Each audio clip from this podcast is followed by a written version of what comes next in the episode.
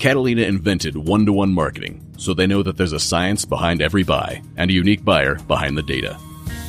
In the final episode of this exciting three episode podcast series, we explore methods for improving loyalty and reducing defection by leveraging big data, predictive data, merchandising, personalization, and consumer marketing with personalized messaging at a mass scale.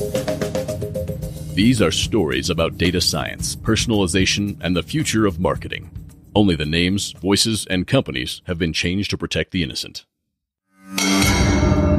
7:56 a.m. Catalina Buyer Science investigators Christy Hollings and Bart Jones, headquarters. All right, Jones, pop quiz. Hit me. Do you believe in the one? Like Love at First Sight one or Neo in the Matrix one? More like love at first sight and not like a terrifying post apocalyptic wasteland. Does everyone out there have the perfect match? I personally haven't found that yet, but I'm hopeful, so I'll say yes. Think of the brand journey like a relationship. You become aware of someone, you go on a couple of dates, it goes well, and you spend more time together, then you commit to each other. And in the case of most relationships, you break up. The lucky ones stay together for a lifetime. I've yet to be in a relationship that didn't end in breakup. In terms of a relationship a brand has with a customer, it follows a very similar pattern. The average person sees 10,000 marketing messages every day. So, how do we keep customers loyal so they don't get distracted by some flashy new brand? Look, a squirrel! Nerd. Anyway, acquisition is expensive, but defection, that's the killer. Customer satisfaction surveys often hide high levels of defection and churn beneath what looks like a calm sea. I'm pretty loyal to my brands. Maybe so, but it is wishful thinking that all your loyals will stay loyal. Consumer loyalty is declining year after year because new loyals are not being added fast enough to replace the switchers and defectors. It's obvious we need some real brain power to keep this conversation from slipping. Let's jump on a quick call with Jeff. 9:04 a.m. Jeff Sherman, VP Solutions, Chicago. How hard is it to keep customers from defecting? And It is becoming much more difficult every year with the proliferation of new brands and new items that are coming to, to market. If you look inside every shopping basket of every consumer to see what they're buying, you'll see that more than half of all loyal consumers have strayed within a year. There are a number of things that we'll watch to anticipate that defection, such as new products entering the marketplace, changes in marketing efforts, to really understand and see when a buyer is at risk of leaving a brand. Okay, but we can't expect people to stay loyal to their products forever, right? True that people will not stay loyal forever. However, as new channels and new items come to market, they're increasingly capturing uh, the attention of those formerly loyal buyers. People are graduating from being highly loyal to being loyal sometimes to really becoming what we call promiscuous buyers. Speaking of promiscuous, what about products with a natural lifespan? Take diapers, for instance. Kids grow out of diapers, but if you know when kids will grow out of diapers, you can be there with pull ups, then you can be ready with the next extension. I think one of the important things with that is to really understand the buyer's journey. So, in your diapers example, for instance, knowing those key trigger points in a customer's lifetime where they may move from diapers to pull ups, and then timing your marketing and your incentives to encourage people to continue within your franchise is critical. Every year, some 10,000 new items are coming to shelf. Within two years, 85% of them are gone. Brands typically spend the majority of their marketing budget on driving awareness and trial of new items, and oftentimes ignore moving people through the purchase funnel to repeat and ultimately loyalty.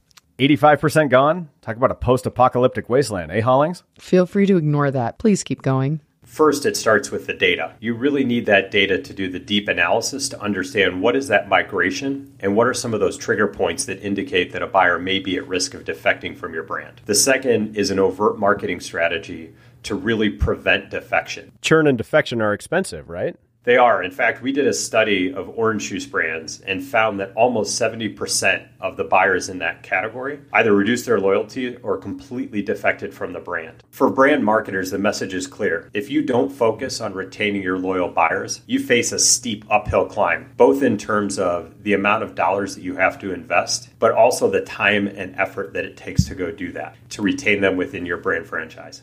I have a feeling that not all loyal customers are created equal. So true. It's possible to have highly loyal consumers that don't move the needle. For instance, beer drinkers that are loyal to their regular brand but only buy on major holidays. Some consumers are highly loyal but not major category buyers. It is the high volume brand buyer that really drives revenue. Those are the ones you need to engage. Just 2.5% of shoppers for the average brand make up 80% of brand sales. They are your leverage point. They tend to be more loyal year over year, but they also churn if they don't get proper care and feeding. Let's talk to Jim. 12:28 p.m. Jim Presley, Group Director, Brand Development, New Jersey. How do you target your point of leverage? FSIs, inserts, on package coupons? Those are all what I would call semi effective tactics. What has changed, though, in the current marketplace is the consumer is becoming more and more of an individual. In all of the items that exist in a grocery store, no one consumer buys the same assortment. So the individuality of a consumer has drastically grown over the last couple years. Some of the challenges with the tactics that you mentioned, FSIs, inserts, on pack coupons, is that they're not personalized. It's mass media the assumption that one size fits all just is not as relevant today as it was 15, 20 years ago in the media space. But I do think, as a macro level, that the ability to find those key consumers and make your communication as personalized as they think they are uh, is critical for brands today. Jim, that sounds like great tactics for acquisition. Once you've got them, how do you prevent them from defecting? There's a, a common misperception that once you acquire somebody, you have them for life. And we all know that the average consumer sees 10,000 marketing messages a day. With that amount of barrage, you're going to have defection. Is this consumer starting to do different things? Are they starting to buy a bunch of new products that they typically hadn't before? Are they making a meteoric shift to private label? Are they starting to seek very value or discount brands? Are they chasing deals? Or do you start seeing their holistic basket include vegan items, organic items, as if they are pursuing a better for you lifestyle? All of these things can be indicators, unfortunately, there's no silver bullet, that their preferences are changing and they could be ripe for defection. So those are the warning signs of defection. What do you do about it? How do you help brands prevent that? Well, the first thing you can do is react very quickly to those changing behaviors. For example, if that consumer is starting to gravitate towards organic, vegan, better for you, and within your own product suite, you have a few offerings that align with their changing needs, the identification of that in a timely manner, and then the manipulation of your marketing campaign to quickly flip is absolutely critical. You need a partner that can provide that level of data in very short order. The second thing you can do is you can look at it from a, a, modeling standpoint. If a given consumer leaves a brand, unfortunately, they're not the first one to do so. So finding a partner that can model what those consumers looked like in the past that have defected can help actually be a, a forward thinking way of trying to predict those that have the highest propensity to walk away. And the third thing is really trying to understand the frequency in which you talk to them. Certain brands have different purchase cycles. The frequency in which you buy mayonnaise is wildly different than the frequency in which you buy headache medicine and understanding when their next purchase should be, preempting that as close to their very next trip to the store is absolutely critical for retaining a consumer. And the great part about that is if you can get on a great cadence, not only are you preventing defection, but you're actually starting to loyalize your consumers I feel like we're missing one piece of the puzzle here in getting to the one. To get the next level, I think it's it's get them to fully engage, to become a first party sign up to that brand's website, to download that brand's app, to engage with that brand on Twitter. Can you get them all the way to that place where it's earned media versus paid media? Thank you so much, Jim. 6:59 p.m. Headquarters. You believe in the one now. I do. You're beginning an honest to goodness partnership with your consumers that will pay off greater in the long run instead of cravenly trying to grab as much of the market as possible. What you're establishing is a relationship, which in our terms ultimately means retention and loyalty. We'll turn you into a buyer scientist yet. Think about the people you know in successful relationships.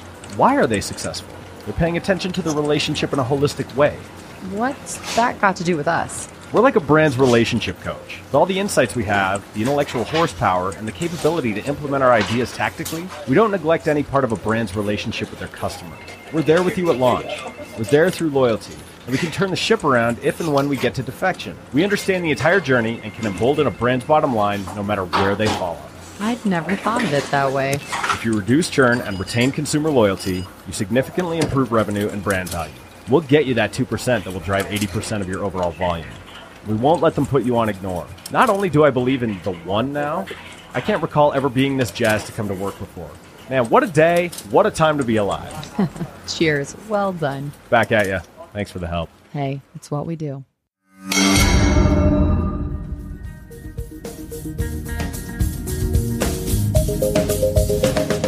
This has been a production of Catalina. Despite the challenges of new competitors, product options, and buying choices, smart brands can still win with the power of Catalina's buyer science. Contact your Catalina representative or visit catalina.com for more information.